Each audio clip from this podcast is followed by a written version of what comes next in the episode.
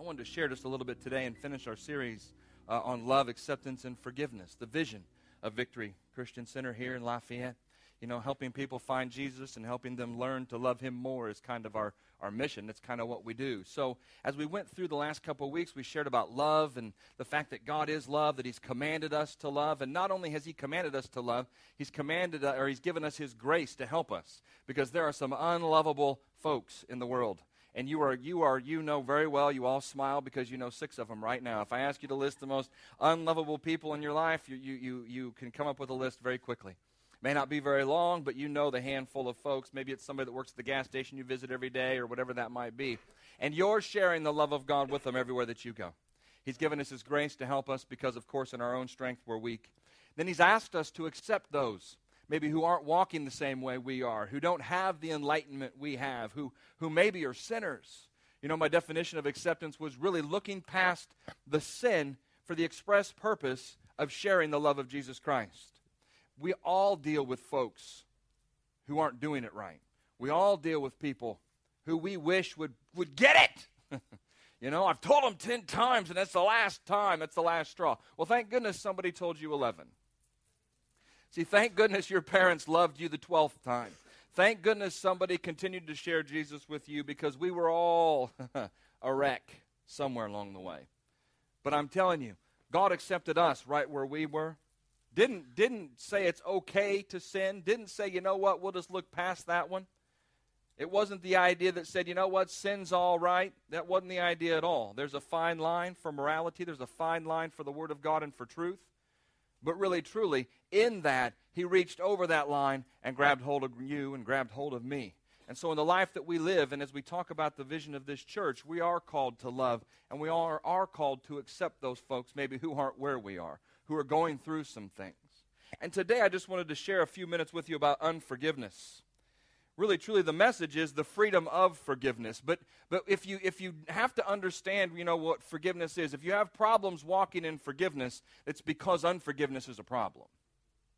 We don't want to talk about that. We just you know like to focus on the forgiveness side. And and that's great and that's true and that that really is, is that is the way. That is the escape. There is freedom in forgiveness. But the reason that it's such a big deal to us is because our flesh wants to walk in unforgiveness and so we have to learn to differentiate between the two. We have to realize that the word forgive, if we look at it, the definition she's going to put on the screen for you, but the word forgive means just to grant pardon. To grant a pardon. The president has this great ability to pardon you from your crime. Maybe you've done something, you have felonies that have hung over your head. Many of you have been through those situations, or you know someone who has, and you know the difficulty that it is when you leave jail, when you leave prison with that on your record to even exist anymore. It, it's almost impossible in the natural. When you have a felony attached to your name, it's the first question that people who want to hire you, that's the first question they ask. And that's the thing pretty much that they're stead pat on. When you say yes, they say, I'm sorry, we don't hire people with felonies. Happens all the time. We hear those stories. We deal with folks who are in those situations constantly as we reach out in benevolence and other areas of, of ministry and counseling and those kind of things. But I am telling you what, it doesn't have to be that way. There is a God who loves us more than the things that we have done wrong. There's a God who forgives us, and when He forgives, He pardons us. When the president pardons someone, it's like it's never happened. And the other part of that, not just saying, woo, I'm free. The side of that pardon that's so good is this last part that says, Give up all claim on account of, to remit, to cease to feel resist, res, resentment against. There is no resentment toward you for the things you've done wrong from God. Now, we struggle with that thought, but we have to understand that's truth. When God says He forgives you, He has forgotten it, and there is no resentment on His part for you and for me, what we have to realize is that forgiveness that He asks us to walk in in this earth is supposed to be the same way. Not just to say, you know what, I forgive you, brother, you've wronged me. Not just to say, you know what, that person hurt me. And you know what, okay, okay, fine, I understand, I'll, I'll forgive them. But then from that point, if you've truly forgiven, then there's no resentment against that person. You have released yourself of that. Well, I see him every day. That doesn't matter. I will tell you this as you rehearse those things in your mind, your body will begin to feel those same feelings of unforgiveness. Unforgiveness is important. Jesus said in 1 John chapter 1 verse 9, he said if you if you will, you, me, the people who are in the world walking in sin, whoever that is, if we will come to him and we will confess our sins, we repent before him, is what we say in the church, then it says that he is faithful and just to forgive us of our sins. In Ephesians 1 7, it says he's given us redemption, he's given us forgiveness of sin according to his grace. Now, it goes back to that strength and weakness thing that we talked about in, in, in, Corinthians, where it says that, that our weaknesses will be made strong in Him by His grace. I can't forgive them. I know in yourself, in your flesh, it's difficult. But if you allow His grace to make a way for His grace is the thing that forgave you. So in the end, that's the thing that has cleaned you up and changed you. In your life, when you want to walk in walk in forgiveness, you have to walk in His grace because it's His grace that allows you to do that. It's His grace that allows you to accept. It's His grace that allows you to love. It's His grace that makes the difference. It's powerful. And we, we have to really, truly, we have to understand that it's important. He did command us to love. He did command us to accept our brothers. And he did command us to forgive. In Matthew, in chapter 6, it's the story, really, not the story, but it's the listing of, of Jesus speaking to the disciples. And they said, Well, how are we supposed to pray? And well, this was basically what Jesus responded and told them. And if you read in verse 8, it says, Therefore, do not be like those who, you know, he says, don't be like them. That's the ones who stand up in the public place and say a lot of flowery words. He says, For your, your Father knows the things that you have need of before you ask. And he said, In this manner, therefore, pray, Our Father in heaven, hallowed be thy name. Your kingdom come, your will be done, on earth as it is in heaven. Give us this day our daily bread. And then it goes on. And he says, And forgive us our debts as we do what? We forgive our debtors and do not lead us into temptation, but deliver us from the evil one. For yours is the kingdom and the power and the glory forever. Amen. But verse 14 says, Jesus speaking, so it's read, so it's very important. It says, For if you forgive men their trespasses, your heavenly Father will also forgive you. Now, how many of you know you are counting on, banking on his forgiveness? See, we're counting on it. We're banking on it for our salvation. We're counting on it and banking on it for our eternal life. We're counting on it and banking on it for the horrible things we did yesterday. We're counting on it and banking on it for what we've gone through today. I know it's only like 9 o'clock, but maybe you've messed up. maybe you're an early sinner. Whatever that might be, you know, you're counting on it and you're banking on it. But see, we just assume that it's just it's just ours to just take. But what we find out as we read the word is this thing that says, listen, folks, if you forgive men their trespasses, your heavenly Father will forgive you. But in verse 15 is the harsh part of this. And if you don't leave church sometimes with your toes chopped off, I don't think we're doing a service. If, if we don't leave church being, being convicted by the Holy Spirit, maybe of something in our life, or maybe we don't leave church with something in our head thinking, you know what, I don't, man, I, that's, well, that kind of hit me right where I sit. Well, that's good. That means you're coming to the right church. Or you're perfect, and then maybe we should trade places, and I should sit down, and you should come up here, and you should share. But it goes on here, and it says, But if you do not forgive men their trespasses, neither will your heavenly Father forgive you. We like to count on and bank on his forgiveness. We like to say that, you know what, we, we, we, we, we walk in forgiveness. But see, just like, just like the love side of things, it's easy to love people who are lovable, but where was the difficult part of that message? Loving the mean folks, loving the mean people. How easy is it to accept the person sitting next to you or the person that you talk to at work who you just love? May, how easy is it to accept people who, who, who are in your care group or whatever that might be, or in your sphere of influence, who you love and enjoy being around? How difficult, though, is it in that message then to accept the people who are not like you? To accept the people who actually stand for things that you don't stand for? You don't get a pass. So we don't get a pass there. And forgiveness is kind of the same thing. See, it's easy to forgive somebody who you love and you want to get past and you want to move on. It's that person who spitefully uses you, like it says in Luke 6. It's that person who smacks you in the face. It's that person who's coming against you. It's that person who's persecuting you. It's that person who has done you more wrong than you have ever deserved in your life. And you just can't see past forgiveness. You're supposed to forgive. We need his forgiveness in our life. And it says in Mark, if you go back and read in, in chapter 11, and we, we love this scripture because it talks about screaming at the mountain and talking to it and being cast into the sea and all of those things. In Mark 11, 22, it says, Jesus talked to the disciples. He shared with them, and he said, Have faith in God, for assuredly I say to you, whoever says to this mountain, Be removed and cast into the sea, and does not doubt in his heart, but believes those things that he says will be done, he will have whatever it is he says. Therefore, I say to you, whatever things you ask when you pray, believe that you receive them, and you will have them.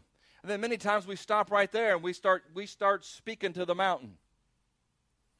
But I am telling you, if you walk in your life in unforgiveness, that is hindering your mountain moving ability. We don't like to hear this. This is going to be a good message. There's freedom in forgiveness. See, there's freedom in forgiveness. We usually stop right there, but if you read the next verse in verse 23, it actually says, and. It means Jesus wasn't done. As you go down, it says, and you will have them. And whenever you stand praying, if you have anything against anyone, forgive him.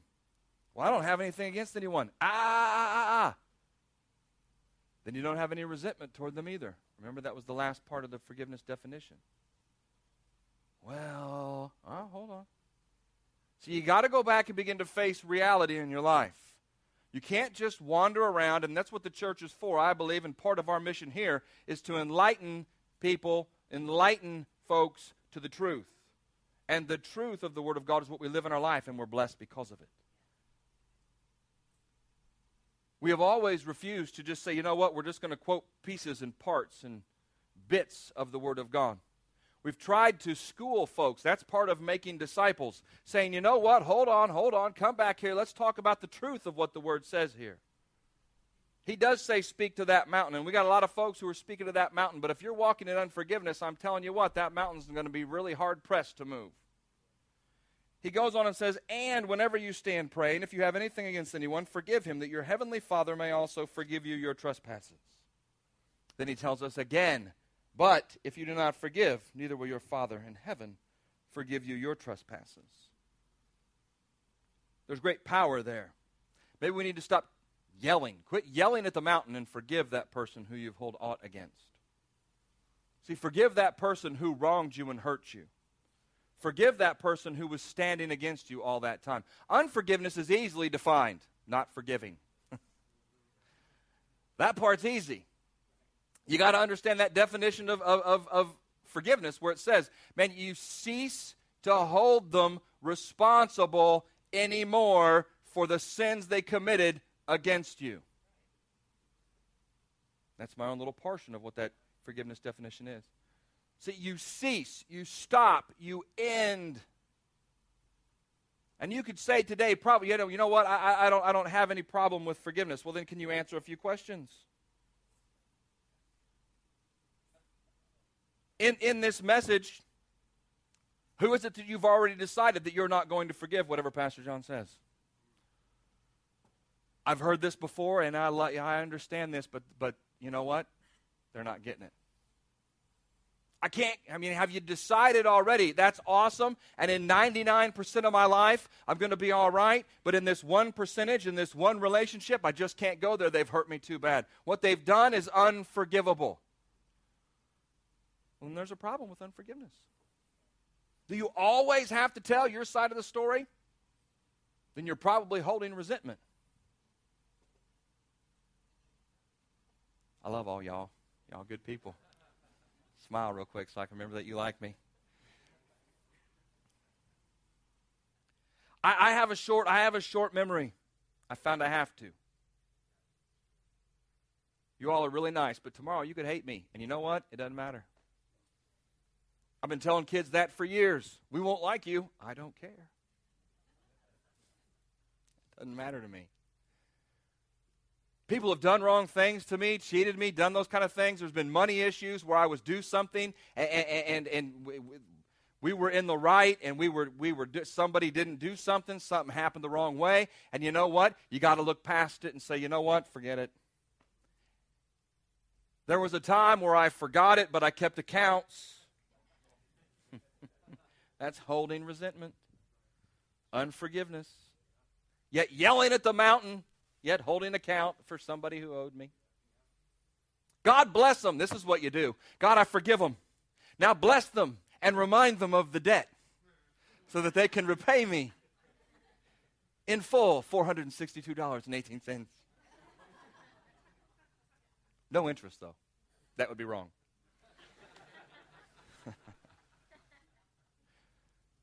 See, we, we, hold, we hold those things. Do you rehearse in your life those past hurts, those past feelings? Now, you probably know somebody who does. That's, we'll give it that. I mean, you probably know somebody who, who rehearses those past hurts and those past feelings, yet wants to try to convince you that they have forgiven. But what you found in that other person's life, not through judgment, but through watching them walk their life out, what you've seen in that place is that their life stopped their life capped. There's something about not dealing with those situations, not letting go of that stuff, whether it be grief or sorrow or whatever, whether it be hurt or pain that somebody has caused you. As you walk in unforgiveness, it will begin to cap who you are. See, guilt and anger and vengeance and bitterness, they all begin to destroy you. They all begin to destroy who you are if you walk in unforgiveness think, well, I don't have vengeance. Well, I don't know. Have you thought about how you would get them back if you could, but of course you wouldn't? Have you had those conversations in your head that said, if this was, this was an opportunity, this is what I would do? This is what I would say to them to help them get it right. Mm, careful. There's freedom, though, in forgiveness. If you look, you can turn to Matthew chapter 18 as we're coming this direction, but you have to be the one who decides to forgive. You've been forgiven a great debt.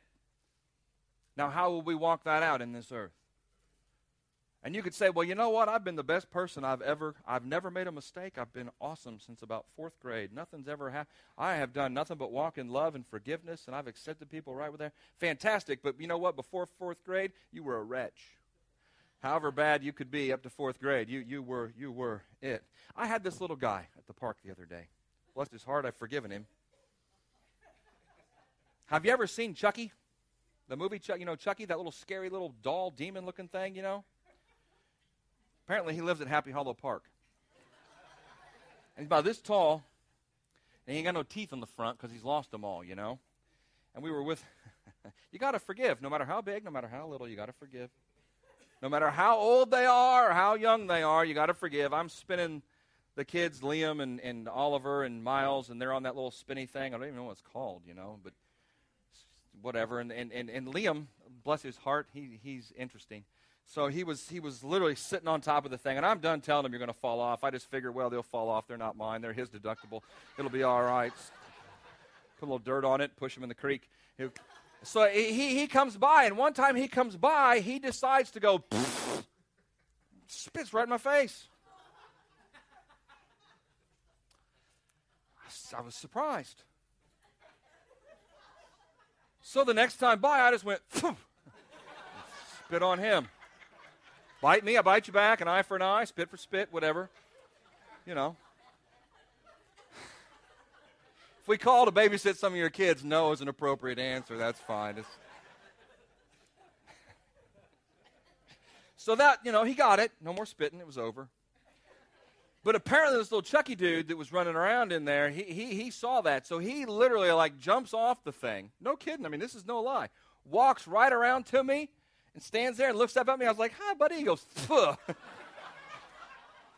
on me. Like, not, I mean, like, poof hey, hey, hey, hey, little, little kid I don't know.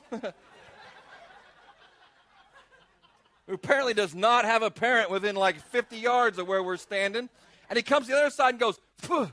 Oh, you're really cute. You know, you're trying to smile, you're trying to be nice. That goes, no lie, that goes on 20 minutes. I'm throwing the ball with Miles, you know, and I go to pick it up, and there's Chucky. Hey, dude, seriously, okay? Stop spitting on me, man. I'd hate to punch a little kid. I'm a, I'm a pastor. This is not going to go well for you. Chases me. No, kid, I am not lying, man. Kid chases me around that park, spitting on me. And I'm trying to block it. Finally, he runs out of spit. He ain't got nothing left. He's dry. So apparently, in between that time and the end, he must have gone and got a drink of water because he, he saved some up. And as we were leaving, I hadn't seen him in a couple minutes, man. Here he came. You know, I was gathering all the kids and we were walking to the car, and here came little Chucky, man, in his little flip flop thing. No teeth, and he was smiling at me as he came. And I was like, Oh, hey, hey, buddy, good to see you, man. And, and I put my hand down, and he, and he just, he let loose and just horked one on me, filled my whole hand up. And as I kind of reached back like this, you know, I was like, hey, hey, that's good, man. And, and like his feet went out from under him. I did not touch the kid, I swear. I, I, was that far away, but he fell down. I was like, oh, man, somebody now is to. Nobody came. So I got in the car and I was like, can you believe that kid? Chucky kid, man, hanging out at Happy Hollow Park, spitting on me. it's unbelievable. You got to forgive him too. Forgive him, Lord, for he knows not what he does. You got to forgive.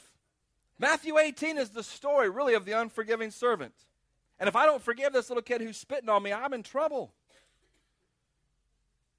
It's fun, it's cute now, but I'm telling you, I was a little hot when he was hacking on me the whole time. I, I didn't take kindly to that. And I'm looking around thinking, where is this kid's parents? Who knows, man? They could have been sitting right there watching the whole thing go down. Probably gave him high five when they went home.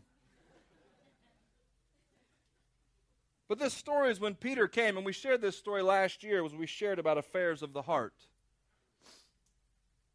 And we talked about it because Peter came to Jesus, and you know, how many times do I have to forgive? Is it seven? You know, what is it? Because I want to smack this guy pretty hard here, and, and I want to let him have it. See, that's, that's unforgiveness. Seven is a biblical number that really leads toward like infinite. It leads toward the infinite. It, it, it, there is no beginning or end to that, to that. It's that idea that says, that's why Jesus says 70 times 7.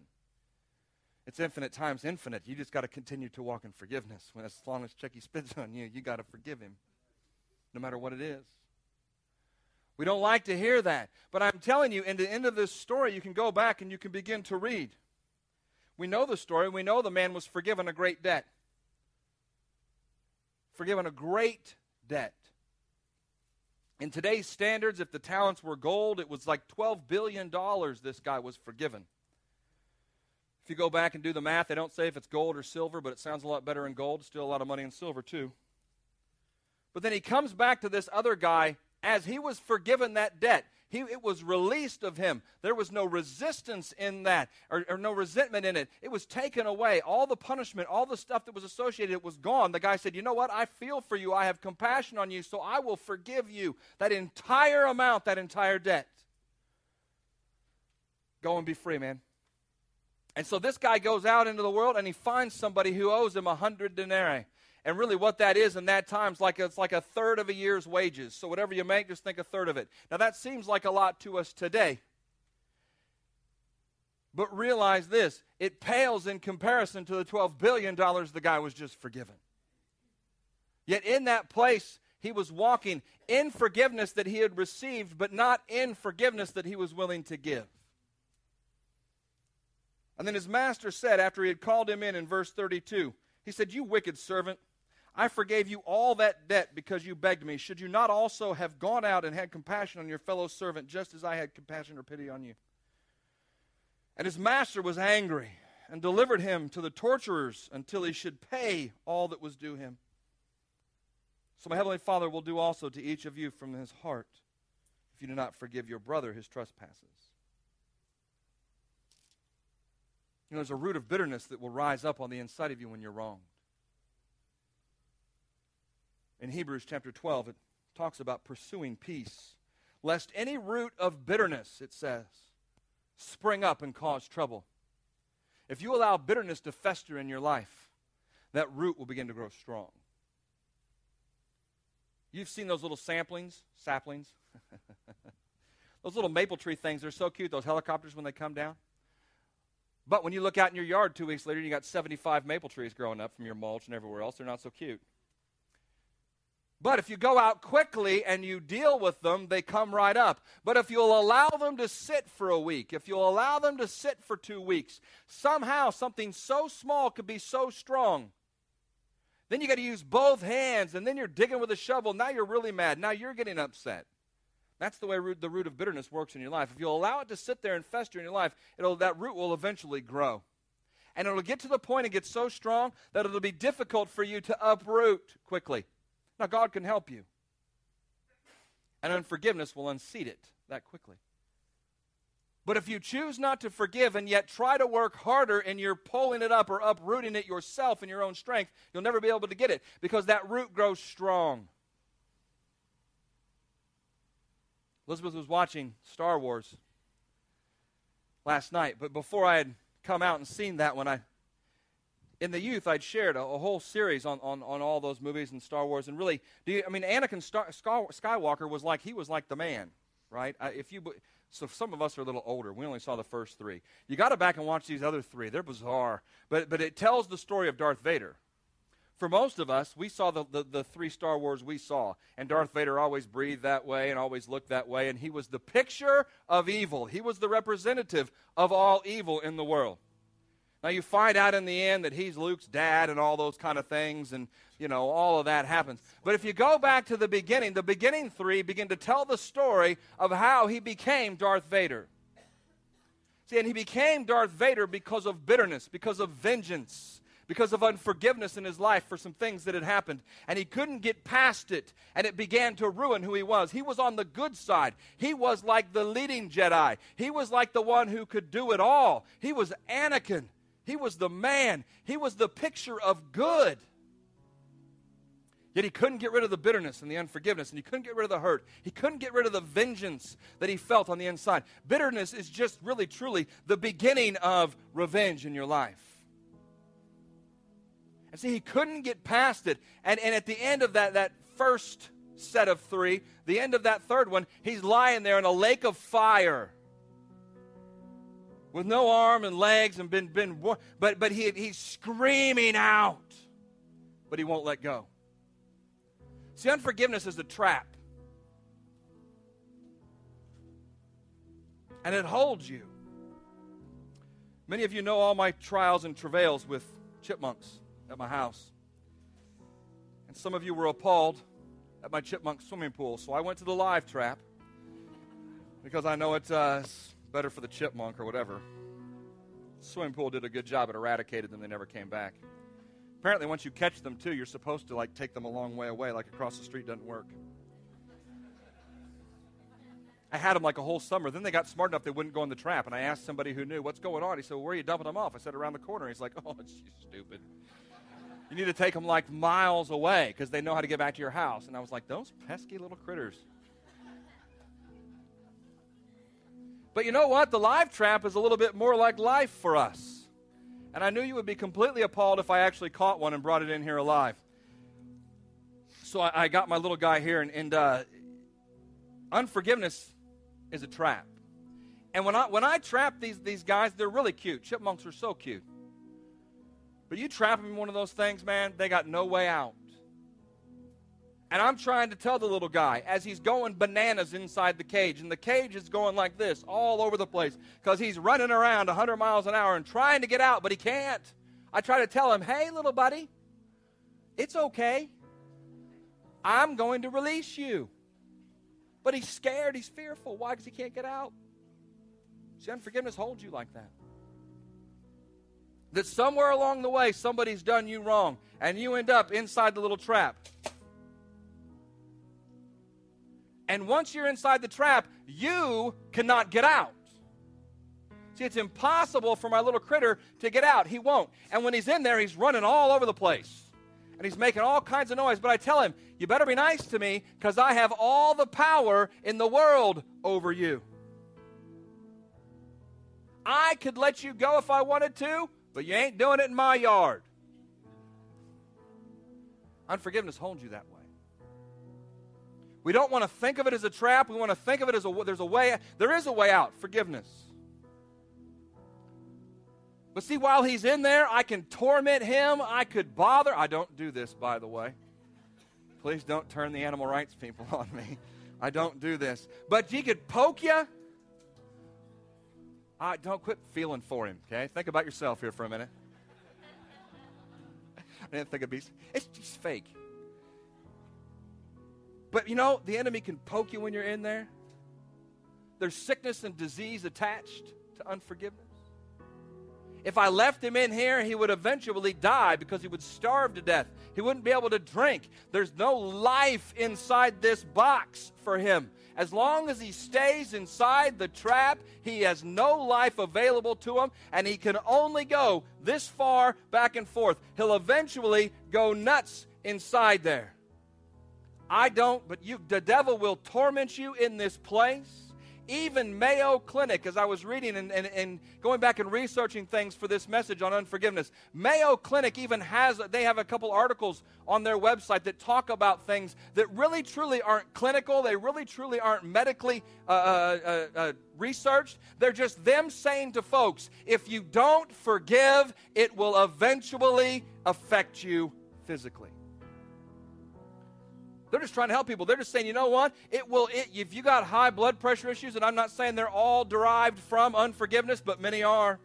Why? Because stress is un, it, it's unbelievably affected by unforgiveness in your life begins to affect the way you think. It begins to affect the way you feel. That as you won't forget it and you begin to rehearse it, your body continues to go through that hurt over and over and over and over at a cellular and a biological level inside of you.